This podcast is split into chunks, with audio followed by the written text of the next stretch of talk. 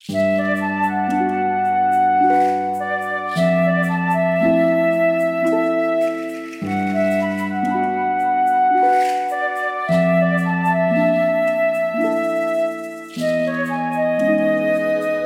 にちは山本です。少し難しい本がある生活ラジオ。この番組は哲学書や草書などに興味ある方が私も読んでみようかなと思うきっかけを提供する番組です。それでは193回目ですよろしくお願いします今日はですねリズムをちょっと考えてみたいなと思いますまあリズムって聞いてどういうイメージをね、えー、想像するかはわからないんですけどなんて言ったらいいかな。歩くスピードって、歩く歩幅って言った方が分かりやすいかな。そういったまあ自分のリズムって形でね、僕はちょっと今日お伝えしたいなと思ってるんですけれど、まあ歩く歩幅、スピードっていうふうに考えてもらってる方がね、うん、イメージつきやすいかなと思います。あの、歩く速度がやたら速い人とか、やたら遅い人っていますよね。僕がね、それをね、初めて意識したのが、社会人になりたての頃なんですけど、社会人になりたての頃で先輩社員にくっついてね、歩いたり、まあ営業職だったらお客さん先行ったりとか、技術職だったらまあその現場に行ったりとか、あると思うんですよ。まあ、内職の人だったらどうだろう。あんまりないかもしれないけど、それでもね、ランチタイムに先輩社員とちょっと外出かけたりとかの時に、うん、ついていくってことはあったかと思うんですけれど、やたら早く歩く人とかいますよね。で、それ結構ひょこひょこひょこってついていくの結構必死だったりとか、特に都内だったらね、結構混んでると、スイスイスイスイなんか、あの人のね、ゴミをかき分けていっちゃう人とか、いるじゃないですか。で、やっぱ後輩だからね、それついていかなきゃいけないっていうので、うん、ついていくっていうのが、あのー、なんとなくイメージできると思うんですけれど、それをうん まあそれ自分のねその歩くスピードをきちんと分かっとくっていうのは大切かなと思うんです。まあ今ねちょっとあの具体例で言っちゃったんであじゃあ先輩社員がパッパパッパ言ってるとこね自分がゆっくり歩くタイプだからってゆっくりねあの歩けばいいんですかみたいな 質問になるかもしれないんですけどまあ、極論いいんじゃないかって僕は思うんですけど、まあそうはね、現実問題いかないのは分かってるんで、あのまあそう、臨機応変に対応していただければなとは思うんですけれど、ただやっぱりね、自分のそのリズムっていうのをね、持っといてほしいなと思うんです。自分はどのくらいのスピードで歩くのが心地いいのかっていうのをね、きちんと分かっとくっていうのかな。それはすごく大切であると思うんですね。でないとねそのあ早く歩く人についていくっていうのが日常になってるとその早く歩くっていうのがなんか当たり前だと思っちゃってそれよりもなんかいつも早く歩いてる人についていくのが一生懸命になる自分ってなんてダメなんだろうみたいな気持ちになったしまったりするんですよ。逆にすごくそのゆっくり歩く人をなんでこいつはこんなゆっくりしか歩けないんだみたいな目線で見てしまうってことにもなるんですよ。要するにイラつくんですよ感情が。イラつくし落ち込むしっていいこと何一つないんですよね自分の軸リズムを持っていないと。これってどんな場面でも言えると思ってて例えば夫婦関係恋人関係でも言えると思うんですよね。やたら一緒にね自転車でどっか出かけてるのになんか一人でスイスイ行っちゃう人とかそれ男性だろうが女性だろうが。でそこでなんで先に行っちゃうのみたいなのでちょっとした喧嘩になったりとか。じゃあでもねじゃあなんだろうな。ちょっと昔風の考え方ですけど女性は男性の一歩後ろ歩くみたいなね古風なまあ古風かどうか分かんないけどそういったね考え方があるとしたらその女性側からしたらいつもこの人に合わせ合わせなきゃいけないってやっぱ自分を押し殺してるとやっぱそういったちっちゃいストレスってどんどんどんどん溜まってきて熟年離婚に陥るわけですよ。それはそれでなんかね多分双方いいことないと思うんですよね。逆にね逆にっていうか今日お伝えしたい自分のリズムを持っとけば相手が早く歩く人なのか遅く歩く人なのかっていうのを一歩引いて観察できるようになるんです。そして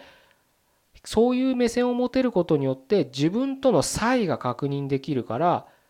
イラつかなくなるんです。でそれでその人のタイプを見て勝手に一人で歩ける人だったら勝手に歩かしとけばいいし遅く歩ける人だったら勝手に遅く歩いてもらえばいいんです。でそこである程度自分が寄らなきゃいけないケースになるんだったらどちらかに寄せればいいんです。でも自分はその寄せてるっていうのが分かるからそんなにストレスじゃないんですよね。これね今ねすごく抽象的な例でお伝えしちゃってるんでなんとなくイメージ湧かないかもしれないですけどどうだろうなまあ恋人関係とかにね、うん、一度や二度はあの経験したことある人の方が多いかと思うんですけどその時ね考えてもらえればすごく分かりやすいかな。自分事として考えられるんじゃないかなと思うんですよ。付き合い始めの頃ってやっぱ相手に相手が好きだから。うん。すごく相手のことを考えてその彼女彼氏に歩調を合わせたりするじゃないですか。でもその相手のことがどんどんどんどん分かって月日が経つにつれてまあ慣れって言ったら失礼ですけど慣れてしまえば相手の歩調が分かってやっぱ距離一定の心地よい距離感っていうのがお互いつかめてくるはずなんですよね。そうするといい関係の時ってそういうねお互いの距離感が分かってる時だと思うんです。だからたまにねこいつら何年経ってもベタベタくっついてんなみたいに他人から見て思う人たちいるじゃないですか。それはきっとその距離が彼らにとって同じ互いにねリズムがその距離がちょうどいいんですよ。だから他人から見たらなんだか何何年も経ってもベタベタしやがってと思うかもしれないけど それはそれでいいんです。彼らはそれが心地よいリズムなんです。お互いのリズムを崩せて崩す必要がないんです今。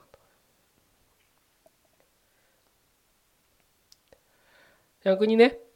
本当になんか好き勝手やってるカップルもいますよねもうなんか結婚してる意味あんのそれみたいな ほとんど一緒に暮らしてないじゃんみたいな夫婦とかいるじゃないですか。まあ僕周りに結構そういう人いるんですけど。うん。それはでもそれでそういうリズムなんです。多分多分というかそれが彼らにとって一番結婚というかね恋愛というか人間関係というところでは心地よいリズムを保ててるんですよね。それはお互いに自分のリズムが分かってるから。これね結構ね大切でもあるし難しいことでもあるんですよね。片方だけが自分のリズムを分かっててもうダメだしそりゃそうですよね。だから双方でやっぱりお互いに学びつつ学ぶって言ったらちょっとね勘違いされそうですけどでも学ぶ必要はあると思うんですよね。イラつきますからなんでだよ。なんで包丁が合わねえんだよってイラつきますからね人間は。だからやっぱりお互いに成長していくためには学ばなきゃいけないのかなと思うんですけどね。これは結構大変だからね。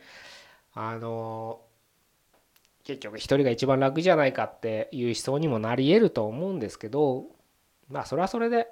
うん、そういう時期があってもいいのかなとは思うんですけどね。別に結婚がね全てもでもないですし別にパートナーがいなくたってあの人のためって他者のため？っていうところは他者のためっていうとちょっとなんだそれみたいな話になるんで ちょっと戻しますけど。うん。孤独一人本当になんだろうな。一人で住んでるから一人で生きてるから孤独だっていうのは全然違うと僕は思ってて。うん。それは考え方かもしれないですけどね。別に一人で生きてたって結婚しなくたってパートナーがいなくたって全然ね孤独じゃない人いっぱいいますよね。なので決してねうんリズムを自分のリズムをねきちんと掴んだからって一生一人でねいる。それはそれで寂しいんじゃないかと思うのは多分誤解だと思うし、うん、誤解なので必ず、うん、と思うんでね僕の経験からも。決して恐れずにねあのまず自分のリズムを大切にして自分の歩調でまずは人生を歩くってところをきちんとねあのやっていくとねまたより良い人間関係が築けていってその道中ねまた歩幅が合うパートナーが見つかるかもしれない。パートナーっていうのはそれ男女関係とかじゃなくてもね人間関係で見つかっていくのが多分普通の人生だと思うので是非ねあの自分のリズムああ今この人に合わせてるなって思ったらそれは悪いことじゃないんですよそういう関係だったらあじゃあこの人のリズムには僕は合わないんだじゃあ僕は自分はどういうリズムが合うんだっていう考え方になりますからねうんそれでやっぱりね徐々に徐々に見つけていってほしいなと思うんですよ。でもちろんね当たり前ですけどリズムは変わりますからね生きていけば。速度っていうのはやっぱり年を得れば得るほどゆっくりになっていくのが通常なのかなその肉体的にもねやっぱり衰えていきますからうん。ゆっくりゆっくりなっていくのかなというふうには思いますし。ただねあれなんですよね。それが許されない世の中なんですよね。会社とか社会はね。年時をね得れば年は取って肉体は衰えていくわけですよね。でも会社は加速度的に進んでいくわけです。だからそこでギャップがねどんどんどんどん開いてくるんですよね。うん。だから苦しくなるっていうふうにも言えるのかもしれないですけど。まあそれなりにねまあ、でもそういった会社の中でもね自分のリズムをきちんと見出して自分なりのペースであのやってる人っていうのも多く見かけますのでねそれは一重に何度も言いますけど自分のペースが分かってるからなんです。でそのペースのなんだろうな余白部分グレー部分、うん、ちょっと揺らぎの部分で調整できるんです。でその揺らぎの部分をも超えるようなところだったらもう環境を変えるしかないですよそれは。出ないとおかしくなっちゃうから、うん、それはねここ何回もずっと同じような話でお伝えしてるのであの理解聞いていただいずっとね聞いていただいてる方には理解していただけてるかなとはちょっと思ってますけれど。まあ全くね別の話として聞いていただいてもいいですけれど。まずは自分のリズムを見つけてほしいなと。歩く速度ですね。すごく大切ですから。それを見つけてほしいなというふうに思って今日はこういう話をさせていただきました。あだ具体的に何したらいいんだって いうことはまあ僕はあんまりそういうの具体例っていうのは伝えないのであれですけど。あのこれこの件に関してはまあ一つヒントとヒントになればなと今パッと思い浮かんだのがやっぱりルーティン作業を自分の中で見つけるってことを大切にしてみたらいいんじゃないかなと思います。1週間に一度は運動する。1週間に一度は自炊する。月に1冊は必ず本を読む。何でもいいんです。ちっちゃなことでも。毎週靴を磨くとかね。そういったねやっぱりね習慣を身につけないとリズムっていうのは見えてきませんから。あの時差ボケと一緒ですよ。毎回なんか海外旅行とか行ったらなんかやっぱり時差ボケで少し体調がおかしかったりなんか少し変な時間に眠くなったりとかするじゃないですか。それはやっぱり環境がねひょいひょいひょいひょい変わるとあそれはそれの時は楽しいですけどね、うん、なかなか自分のリズムっていうのが分からなくなってきてしまうっていうのがあると思うので。ただやっぱりルーティーンっていうのはねルーティンってねなんかねみんなあんまりいい風に考えないんですよね。うん、でもルーティンは生きる上で必ず必要ですから。朝昼晩飯食うとか。朝起きて夜寝るだってルーティンなんです変な話。だから必ず6時半に起きて、まあ、ラジオ体操するとか。朝ヨガをするとかね、うん、そういったルーティンを。あのなんだろうな。成功者って言葉は僕あんま好きじゃないですけどよくねなんかメディアに取り上げられてる人たちの一日とか追いかけると。な必ずルーティン大切にしてますよね彼らね。